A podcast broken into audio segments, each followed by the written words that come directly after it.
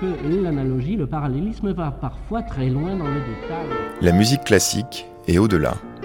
C'est l'heure métaclassique avec David Christoffel.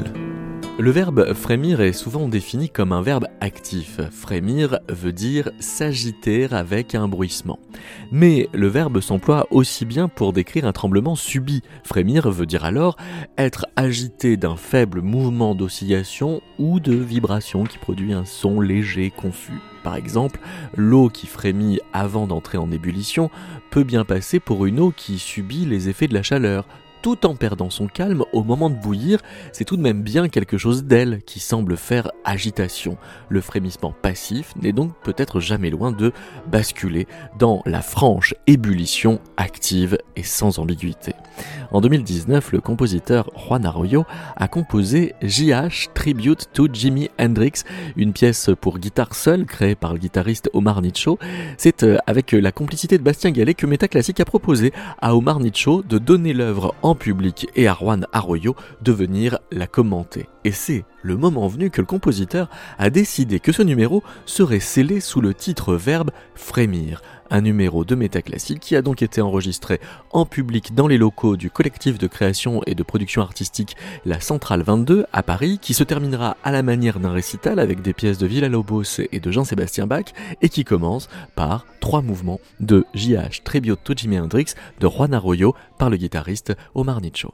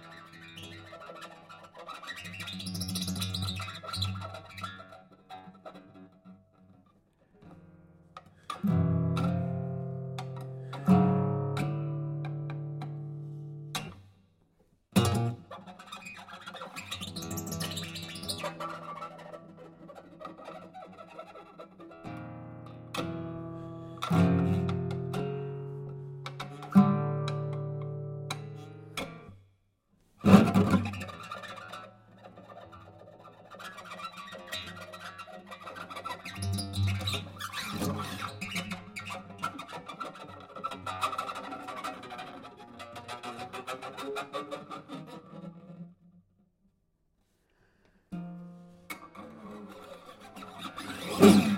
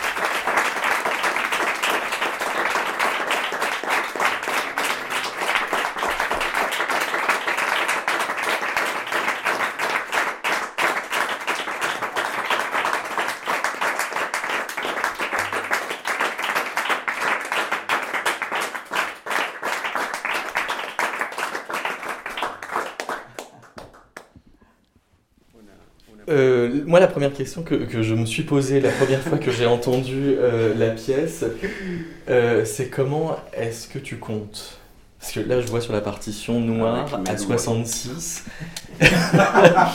et le, le, tempo a l'air constant et varié en permanence. C'est ça. Bah, il faut avoir une conscience constante déjà juste de la mesure, en fait, permanente et pour savoir comment diriger les motifs. Mais sinon, il faut avoir un décompte euh, parallèle qui est donné selon les motifs, en fait, selon la durée des motifs. Donc, je compte la mesure, mais en même temps, je suis concentré sur la durée de chaque motif et de chaque geste, pardon. Pas de motif, de geste, plutôt. Donc, c'est un tempo, euh, un macro-tempo, alors? Bah, il y a cette base du 4 quarts qui va pas bouger. Heureusement, tu as écrit ça en 4 quarts. Merci beaucoup, c'est gentil. Euh, mais à l'intérieur, il n'y a pas que du, du, du 4 quarts ou des motifs organisés euh, de façon euh, traditionnelle, on va dire, en 4 quarts. Donc ça, ça, m'oblige à compter différemment dans, dans, la carrure et toujours dans la conscience du 4 quarts. Et la, différence entre les mouvements, elle tient aussi à une espèce de panel de modes de jeu qui ne sont pas exactement les mêmes ah non, c'est une alternance en fait. C'est toujours le contraste euh, des vitesses euh, et des modes de jeu euh, qui détermine euh, cette espèce de cette forme globale. Parce que l'idée aussi, c'est de, de, de, réussir en fait à attirer toujours, captiver en fait l'attention. Et quand ça s'épuise un matériau, immédiatement il faut reformuler la chose. Donc les mouvements ils sont en contraste les uns aux autres. Et t'as pas été euh, tenté de laisser à, Omar une part euh, euh, de liberté du tout? Non, non, parce que en fait, D'ailleurs, je suis sur une chaise qui le dit, mais non, mais en fait, les, les, il y a avant d'arriver à Paris, par exemple, j'écrivais beaucoup de pièces où je laissais des réservoirs et, j'étais en fait pas forcément déçu, mais c'est vrai que je sentais quand même qu'il y avait une part euh, qui n'était pas de moi. Et quand je compose, j'ai besoin que ce soit moi qui écris et pas soit quelqu'un d'autre qui arrange la pièce. Et même avec l'électronique, c'est moi qui fais la, les choses électroniquement. Donc euh, c'est voilà, juste un geste pour essayer d'apprivoiser un, matériau. Je pense qu'il serait quand même intéressant qu'on revienne sur la genèse de, cette œuvre euh, qui a été composée une première fois en 2010 et qui a été révisé entièrement, augmenté de manière significative euh, en 2019. Donc euh, comment ça s'est passé le, travail premier, puis ensuite le travail de révision qui a augmenté, multiplié le matériau originel? Alors euh, en 2010, un guitariste mexicain m'a hum, proposé de lui composer une pièce euh, voilà, euh, il voulait quelque chose euh, en lien avec des propos politiques d'une révolte en 68 au Mexique. Et, bon, c'est vrai que ce type de sujet, ça me touche beaucoup, moi-même, ayant été inspiré à plusieurs reprises par ce, ce type de situation pour composer une pièce. Mais je n'étais pas content du résultat, du premier résultat. La, la, pièce faisait 5 minutes, et bien que la durée pas, ne compte pas vraiment pour la qualité d'une pièce, je trouvais que c'était en cinq minutes, je dis c'est très peu. Et, et, en même temps, euh, je sentais que j'étais pas très bien servi non plus. Et, donc, euh, j'étais déçu, j'étais frustré. Frustré par moi, frustré par euh, ce que j'avais entendu de ma pièce. Et pendant dix ans, et je n'ai pas pu jeter cette pièce à la corbeille parce que je me suis dit, quand même, il y a quelque chose là.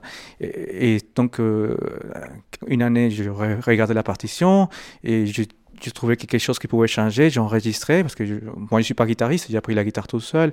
Et au fur et à mesure, comme ça, la chose a commencé à, se transformer en une pièce de 5 minutes, en 5 pièces euh, globalement de 15 minutes. Et, euh, et un jour, Vincent Trollet, il m'a dit, bon, il faudrait qu'on fasse un concert, euh, ça, ça, te dirait qu'on invite Omar. Et j'ai senti tout de suite que c'était l'opportunité pour achevé cette pièce. C'était en 2019, c'est lors de la quinzaine culturelle du Pérou en France. Et c'est un peu pour moi une situation idéale. Je me suis dit, c'est intéressant. C'est la quinzaine du Pérou, je suis péruvien, ça me touche. Je pense que là, j'ai la, la, l'adrénaline pour écrire, parce que j'ai besoin d'un peu de sensations un peu intenses pour pouvoir avoir la, de l'essence. Et en 2019, j'achève la partition et je travaille avec Omar, c'est cette dernière euh, version. Et, je lui ai dit la pièce parce que je, trouve que voilà, il, il, la joue magnifiquement. Il est, c'est un guitariste extraordinaire. C'est certainement un des meilleurs guitaristes que nous avons au Pérou. en France, bon, il est, il est au CNSM, en DAI, et il est reconnu. Il a joué la, cette pièce à JH justement pour son, son examen d'entrée en DAI. Il était tout de suite en fait retenu par le, par le jury. Ce qui, voilà, il, il ne transmet pas forcément la noire 66 ils ont fait d'autres choses. Toute la musique est là, elle est écrite, mais on dirait que voilà, c'est un peu la, comme l'ambassadeur de tout ce que je ne peux pas faire. Tout, à l'heure, on parlait, on disait, voilà, vous me demandez, David, est-ce que vous, est que vous jouez d'un instrument? Oui, je dis, je joue presque tous, mais très mal. Donc l'idée là, d'avoir quelqu'un comme ça qui peut justement euh, amener au bout euh, les rêves, le rêve d'un compositeur, voilà, c'est un cadre exceptionnel. Alors, le CNSM, c'est le Conservatoire national de, musique de, Paris, où vous avez étudié et où euh, Omar étudie euh, actuellement. Et, alors, j'ai une autre question sur, le, contraste entre un matériau très contemporain, une écriture très contemporaine, hein, euh, au, niveau, rythmique, harmonique, des modes de jeu. On, reconnaît des, disons, des, éléments d'écriture contemporaine. On pense un peu à la Rainman, à son Salut de Fort Codwell, à, à, ses déconstructions de l'instrument. Euh, d'ailleurs, dans la partition, la guitare est, littéralement décomposée en une, multitude de parties sur lesquelles Tout à fait, l'instrumentiste doit pouvoir jouer. Hein, on le voit, il joue, sur, il joue euh, sur toutes les parties de l'instrument et avec les deux mains. Euh, mais par ailleurs, il y a quand même une énergie et, une gestualité qui, vient d'ailleurs, qui, qui, vient plutôt du, rock ou, ou, de la, musique nord-américaine et de Jimi Hendrix en particulier. Et la manière dont les deux, dans les deux s'associent est assez exceptionnelle et, rare dans le monde de la musique contemporaine. Et comment, euh, vous avez fait ça, associer cette, énergie vitale et avec cette euh, qualité d'écriture? Alors, euh, en 2010, je ne connaissais pas la musique de Helmut Lachemann. Et j'ai connu assez tard, je crois que c'est vers 2011, quand j'étais justement à Royaumont en tant qu'artiste, enfin compositeur dans la résidence Bois Nouvelle. Et, mais j'étais j'ai toujours été attiré en fait par ces sonorités un tout petit peu étranges. Comme moi, j'adore l'énigme, euh, le son qui se dit, qui dit moi je suis un sol, je suis un la. Si on entend la note, euh, on sait tout, enfin, c'est ennuyeux. À moi, ça m'ennuie beaucoup. Et moi, je vais besoin plutôt de travailler hein, quelque chose euh, qui peut être un peu, euh, on va dire, qui invite en fait. Tout de suite, mais qu'est-ce qu'il fait? Enfin, c'est pas comme ça qu'on joue la guitare, mon Dieu. Enfin, voilà, des choses comme ça. Et donc, ça, c'est la première chose. Mais je pense que si la première version n'était pas aboutie, c'est justement parce que j'étais un étudiant et que peut-être je souffrais de l'influence beaucoup d'un de, de, dogme, d'une dogme ça de l'écriture musicale et, euh, et, qui là par exemple euh, le début de, de, JH fait référence à un début de, musique d'un concert de rock. Moi étant moi-même dans mon adolescence euh, musicien de rock je me souviens très bien il y a le batteur qui chauffe la foule avec un, un, un ostinato. Pendant que le chanteur est en train de faire de, chauffer sa voix en backstage et tout d'un coup il sort le, chanteur. Je sais pas si, si Omar tu peux jouer juste les deux trois premières oh non la première mesure juste la première mesure en boucle. C'est, en fait, c'est un batteur. oui, on va faire un slam. Il y a le bassiste que là, il est en train justement aussi de faire en fait une basse continue et le batteur qui prépare la foule. À ce moment-là, tout d'un coup, voilà, il y a un petit redoublement de tambour et au fur et à mesure, on commence à rentrer. C'est une invitation en fait comme au bar, quand il composait par exemple euh, une fugue, il fallait avoir un prélude, il fallait mettre les gens euh, à l'aise. Les gens viennent du boulot, viennent du métro, et, donc, et, du coup, ouais, du coup, oui, mais évidemment, il faut, que les gens, il faut les, inviter, donc il faut qu'ils rentrent dans un espace temporel, musical. Et si tout de suite on, les donne de la musique, ben, ils vont pas apprécier parce qu'ils vont, vont pas avoir le temps de digérer tout ça. Donc je pensais que pour commencer GH, il fallait commencer comme dans un concert de rock avec un batteur. Voilà, c'est un des archétypes en tout cas que j'utilise dans cette pièce. Il y a les riffs, les riffs euh, ta ta ta que nous avons à la mesure 23, je pense, par cœur ça, ça vient des Machine Gun. Oui. C'est un morceau euh, de Jimi Hendrix. Voilà, c'est ce riff. Attends, je m'assois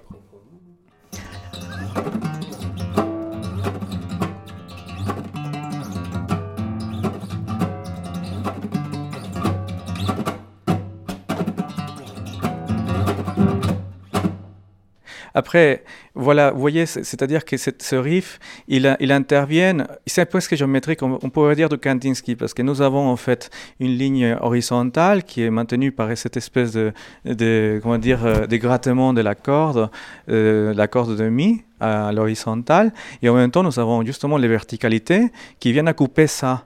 Donc nous avons donc une sorte d'opposition qui crée justement cette, cette, espèce de tension qui va décanter finalement dans le fameux riff euh, des Machine Gun à la fin justement de quand, euh, les deux derniers euh, systèmes justement de la oui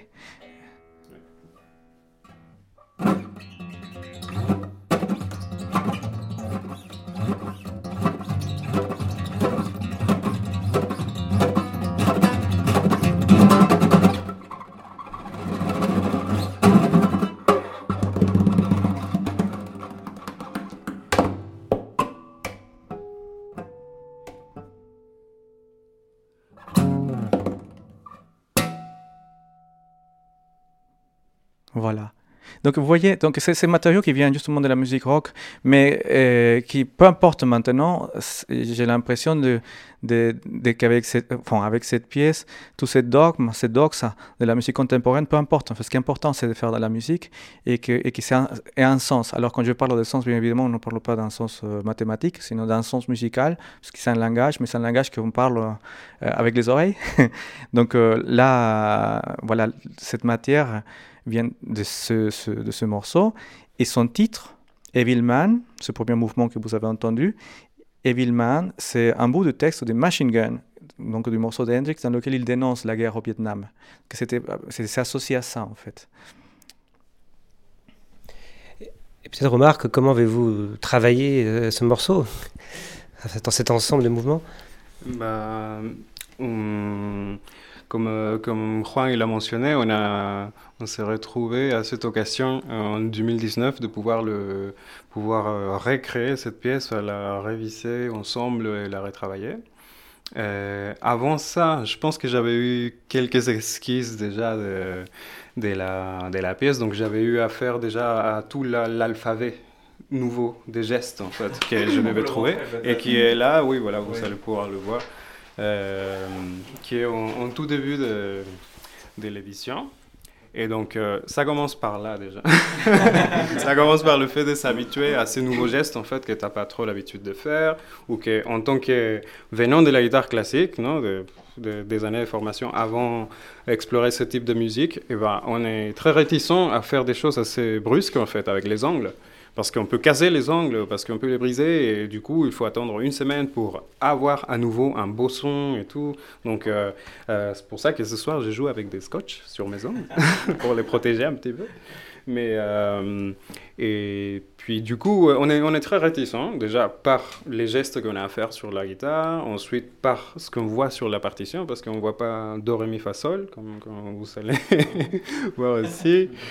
Non, mais voilà, petit à petit, une fois qu'on qu s'habitue à, à l'alphabet, et on commence à, à, travailler comme, comme n'importe quelle autre musique, en fait, euh, voilà, enfin, rythme, pulsation, carrure, geste, structure, et... mais ça demande beaucoup, ça demande beaucoup de, comment dire, de, de temps de familiarisation, en fait. Ah, Peut-être des questions dans le public? À Rouen ou à Omar? Et déjà, comment êtes-vous rencontrés tous les deux, à part ça? Ça, c'est une bonne question. Comment nous nous sommes rencontrés? Je, je, je... Moi, je savais qu'il y avait un, un, un, compositeur péruvien quelque part en France. un, un, seul À peu près de mon âge. À peu près de mon âge et que, euh, que voilà, euh, ça faisait un moment qu'il était parti du conservatoire de Lima, je viens aussi, non? Toi aussi tu l'as fait. Et, euh, et, du coup, bah, quand je suis débarqué en France, euh, je crois qu'on s'est croisés pour la première fois deux ans après mon arrivée ici, en fait. Deux ans, trois ans. On s'est rencontrés, je me, je me souviens, euh, euh, qui était venu à la, à, la, maison me montrer quelques, quelques esquisses justement des, des, des JH, juste euh, voilà, pour me montrer un peu de quoi il s'agissait. Et, et, voilà, on, a, on, a, on s'est dit qu'on allait penser, on allait réfléchir à cette pièce et à faire quelque chose avec. Exactement. C'était ça en fait. Hein. Vraiment, voilà, c'est ça. C'est-à-dire que cette pièce, en fait, personne ne l'attendait. Même moi, je l'écrivais comme ça. C'est ça en fait. Oui, non, mais c'est vrai en fait. Peut-être c'est mieux comme ça. Et cet alphabet, il, s'est constitué comment? Euh, Indifféremment d'Omar ou de la littérature déjà existante pour la guitare? En fait, Non, mais c'est très simple. C'est-à-dire que moi, je, je, joue de la guitare un peu, j'ai appris tout seul, mais là, il y a des choses qui. qui ça s'entend. Non, mais c'est. En fait, peu importe, c'est que tous les moyens, ils sont outils, sont, sont, euh, idéaux en fait, pour pouvoir arriver à l'expression souhaitée. Et là, il y a des sonorités. Moi, je m'enregistre souvent quand je travaille. Euh, parce que voilà, je, jouais de la guitare, donc j'enregistrais les sons, et, ça c'est intéressant, ça avec ça ça peut marcher, mais attention, après comment je l'explique ça au guitariste? Hors de question d'écrire euh, à la main, je joue comme ça, il faut que ça soit dans le langage musical. Donc il y a des choses forcément que dans l'écriture classique on n'a pas, mais il faut aussi pas oublier que l'écriture classique elle n'est pas née comme ça d'un coup, et on s'est dit bon, bon maintenant un piano on va l'appeler piano, un forte un forte, sinon que tout ça ça vient d'un processus. Aujourd'hui même dans l'écriture classique nous avons des vestiges donc de l'écriture nomatique, par exemple le fameux C qui veut dire 4-4 dans l'écriture euh, moderne, on va dire.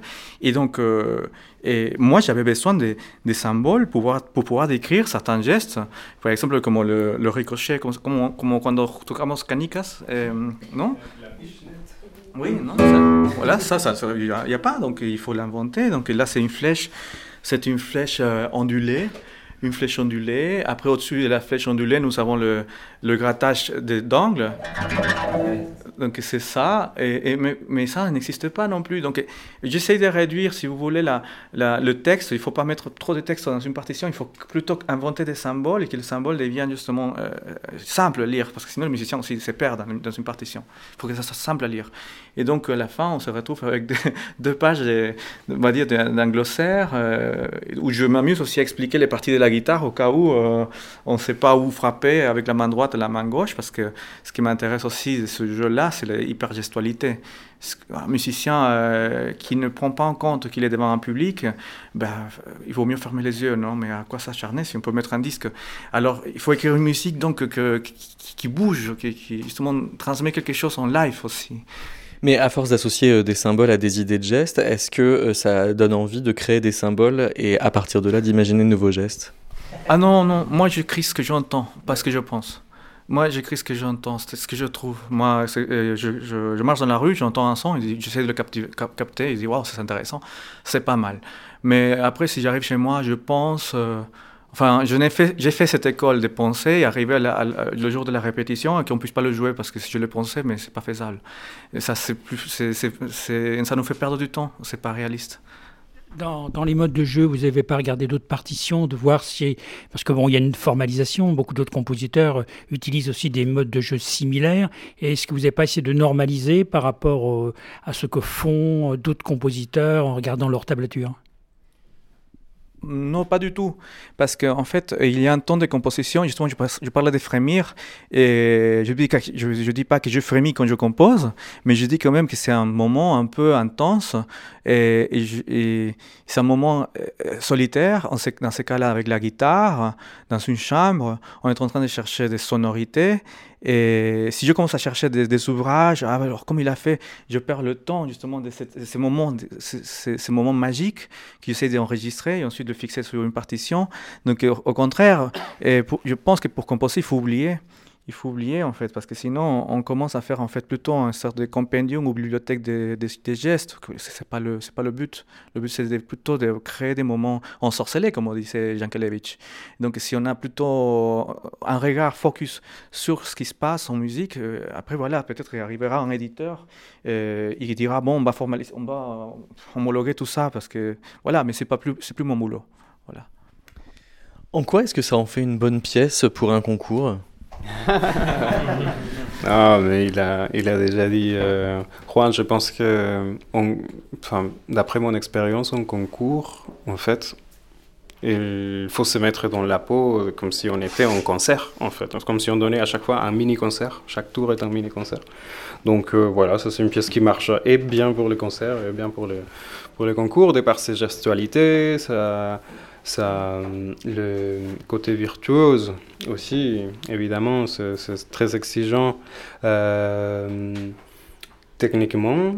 et puis, en fait, ça exploite l'instrument d'une façon que la plupart des compositeurs qu'on va entendre au concours de guitare ne le fait pas, parce que souvent on joue voilà, répertoire classique ou moderne, on joue de plus en plus de musique contemporaine. D'ailleurs, euh, au dernier concours, oui, tout dernier concours que j'ai fait, où j'ai fait 12e prix, bah, j'ai joué cette pièce d'ailleurs. J'ai joué les trois pièces que vous avez entendues euh, ce soir, et ouais, tout le monde, tous les guitaristes, tout le public, les jurys, tout le monde avait vachement apprécié. Euh, il y a deux ans, c'était juste avant la pandémie d'ailleurs, enfin les confinements, tout ça. Et du coup, euh, ouais, je suis resté avec ce souvenir-là, en fait, comme quoi c'était quelque chose qui avait très très bien marché chez les guitaristes et chez les auditeurs euh, non guitaristes aussi, parce que bah, c'est un texte qui, qui, communique des choses. Il y a beaucoup de choses à, à aboutir au niveau des idées de Juan. Et, et voilà, j'ai fait mon, mon, mon effort quoi. de pouvoir le communiquer. Mais du coup, ouais, je remarque ça, c'est une pièce très, très efficace. Euh, j'ai un peu une question pour vous deux, en fait. Euh, donc, euh, dans la musique contemporaine, on a beaucoup de notations nouvelles et assez compliquées, peut-être à l'œil nu pour la première fois. Donc, je voulais vous demander les deux tout le travail de, de, rendre cette notation intuitive, de pouvoir le jouer sans y penser intellectuellement au symbole et l'exécution, et que vraiment, euh, comment, euh, dans votre expérience, euh, comment est-ce que, c'est quoi les meilleures façons ou meilleures méthodes de je sais pas, de rendre intuitive toute cette notation assez complexe? Bah, hum, du moment où justement, comme j'avais dit, la musique est née d'un geste et pas d'une pensée sur le geste, bah, le guitariste, normalement, il va trouver, va dire Ah oui, ça c'est jouable, enfin, je peux le faire. Donc il va connecter avec ça. Après, euh, bon, euh, jouer du bar, on sait évidemment jouer les, notes, fait rendre, jouer les, les notes et nous on décide les nuances et choses comme ça, mais euh, il ne faut pas juste comment dire, euh, se laisser euh, emporter par ce qu'on connaît, il faut aller chercher d'autres choses. Donc, euh, je pense qu'évidemment, un musicien de musique contemporaine, il est psychologiquement prêt à, à, à se battre en fait pour aborder ce répertoire.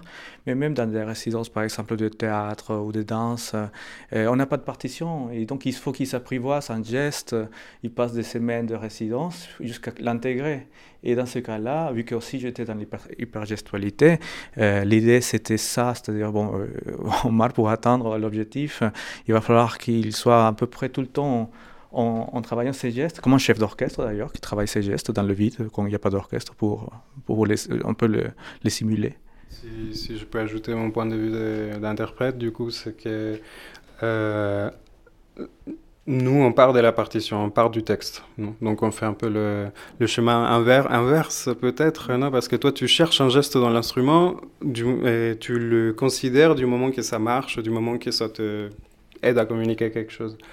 Donc, une fois que les gestes sont déjà sur la partition, moi, moi j'en connais rien. Non, je n'ai pas encore joué la pièce. Donc, euh, je commence à, intégrer petit à petit, en fait, les gestes. Non déjà, juste de manière intellectuelle, calculer le temps. Enfin, j'ai des méthodes très... Euh, voilà, c'est une façon très méthodique de faire, je pense. Et, euh, mais il faut euh, arriver à un moment où tu détermines la, les différentes longueurs des gestes qui habitent euh, le mouvement. et donc, pour intégrer un geste, je dois sentir en fait que tout mon corps est, investi dans chaque geste et que je le fais pas seulement dans la pensée et les doigts, pour, pour ainsi dire. Et donc, au moment où je je travaille le geste, je dois chercher à être conscient de ces deux pulsations euh, euh, parallèles dont je vous parlais au début, le 4 quarts et puis la pulsation des gestes, parce qu'un geste, il a les poids qui sont placés différemment, selon sa nature, leur nature. Et, euh, et du coup, bah, dans la pratique, j'ai essayé de trouver ou d'arriver à un point de maîtrise, à un moment où je sens qu'il y a toute une harmonie corporelle, instrument et moi, en train de fonctionner en fait. Et c'est à ce moment-là que je sens que ça marche. C'est à ce moment-là que je sens que ça, ça communique la chose Et je ne suis pas en train de compter 1, 2, 3, 4, ou euh, voir en train de compter les notes, les rythmes. Hein. Est-ce qu'il y a un moment euh, précis où vous, vous sentez intuitivement la pièce. C'est une déclic ou c'est plutôt c'est un, un, un, éclair ou c'est c'est plutôt un travail un peu lent et la magie, bah, c'est En fait, c'est des moments de conscience corporelle, principalement, en fait. C'est des moments de conscience corporelle, c'est-à-dire aligner les infos intellectuelles. Donc, on a déjà, voilà, on a déjà appris, on connaît déjà en quelque sorte la, partition, les gestes, mais intellectuellement. Donc, comment on fait euh, l'intégration de ça, en fait, dans quelque chose de physique, comment on le fait devenir physique, en fait? Et c'est ouais, c'est au moment du travail où je remarque où me concentrer, où placer mon attention, euh, que ce soit sur le corps ou sur la, une partie du geste, pour que au moment du filage, eh ben, je sais maintenant où j'ai mes petits euh, bouées, non, comment dire, euh, mes petits repères en fait, de où placer mon attention au moment où je fais le geste.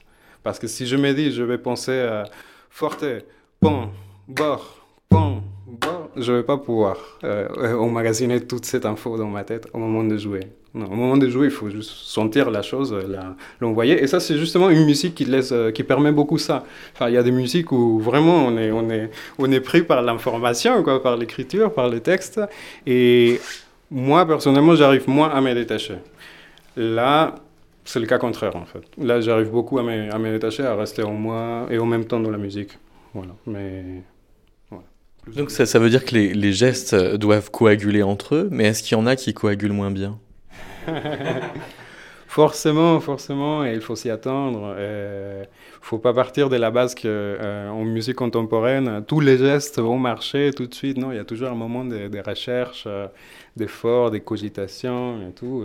ouais, c'est pour ça que c'est passionnant aussi euh, de jouer les musiques d'aujourd'hui. Et puis, euh, si un geste passe moins bien que d'autres, ben voilà, on a le téléphone du compositeur. mais qu'est-ce que Mais peut-être, vous pouvez prendre un exemple non, sur un, passage qui était plus difficile peut-être à maîtriser qu'un autre, euh, qui vous a demandé plus de, plus de travail? Alors, j'en ai plusieurs. Euh, notamment celui-ci, c'est le cinquième mouvement. je, je, vous préviens, je ne le rejoue pas. Hein. non, mais, mais euh, c'est le oui, cinquième mouvement, là, du, on est mesure 33. Voilà, c'est un moment où en fait les deux mains sont croisées. Il y a la main droite qui fait un tapping. Enfin, c'est plutôt des techniques de, de, guitare électrique, ça. Quand la main elle vient euh, taper sur le manche. Donc, euh, petit clin d'œil à Hendrix peut-être. Mais en tout cas, on tient cette texture-là. Et, et la main gauche, elle vient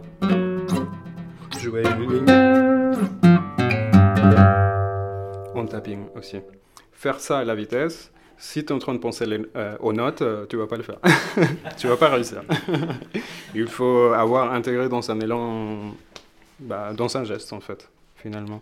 Euh, toutes les notes pour pouvoir juste te concentrer dans la pulsation ou sentir en quel endroit du geste tu es en fonction des temps, en fait, de la mesure. Une question très simple. Euh, vous parliez de la guitare électrique. Vous pratiquez la guitare électrique. Premièrement, première question. Et deuxième question, est-ce que vous avez euh, réécouté tout Jimi Hendrix pour voir exactement les méthodes de, de gestes qu'il avait pour voir si ça pouvait coller avec le, projet du compositeur?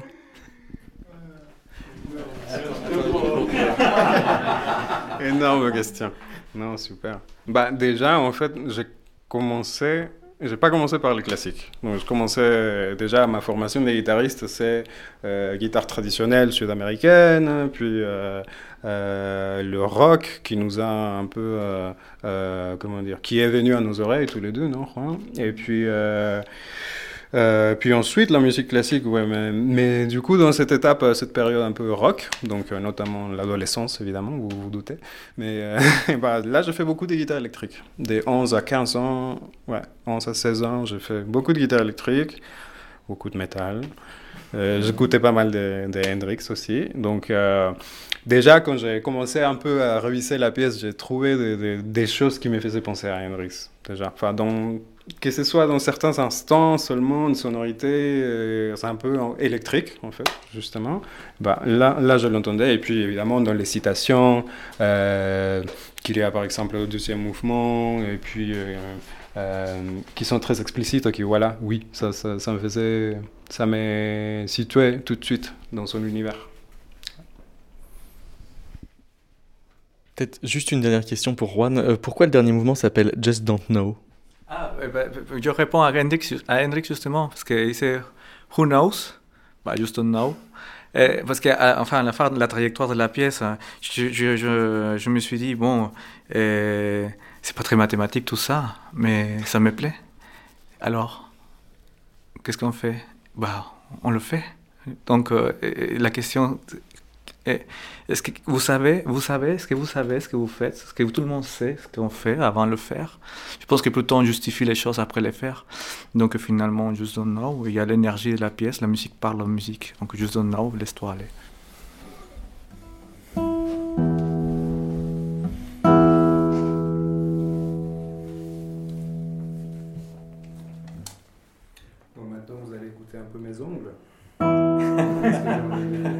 Le scotch.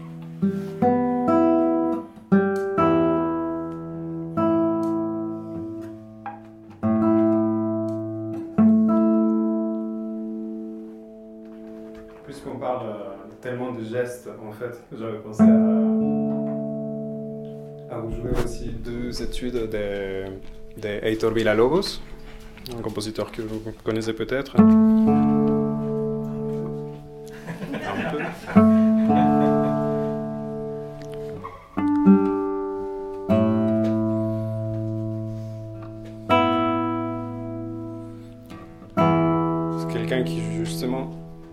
Son époque, euh, il a aidé à faire évoluer la gestuelle, justement, dans, la, dans l'écriture pour guitare.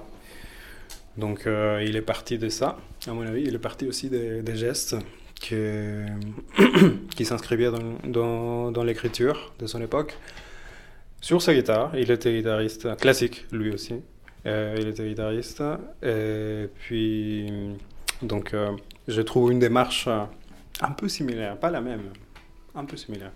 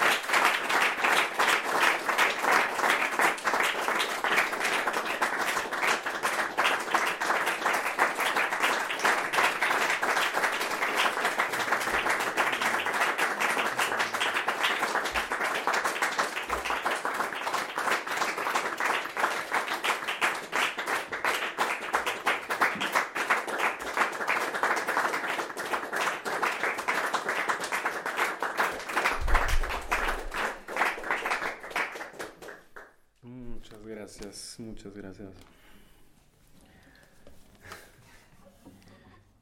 Ce sera juste pour souffler. pour finir, merci beaucoup euh, encore une fois. Merci Viviana, merci, la centrale. merci. merci Juan, merci David, Bastien. Tu me rappelles ce que ça veut dire euh, arroyo en allemand? Euh, En allemand, on dit c'est Bach. Mais my name is Johannes Bach. en Deutsch. Ja. folle, folle coïncidence, hein, quand même. ouais, irrésistible. Un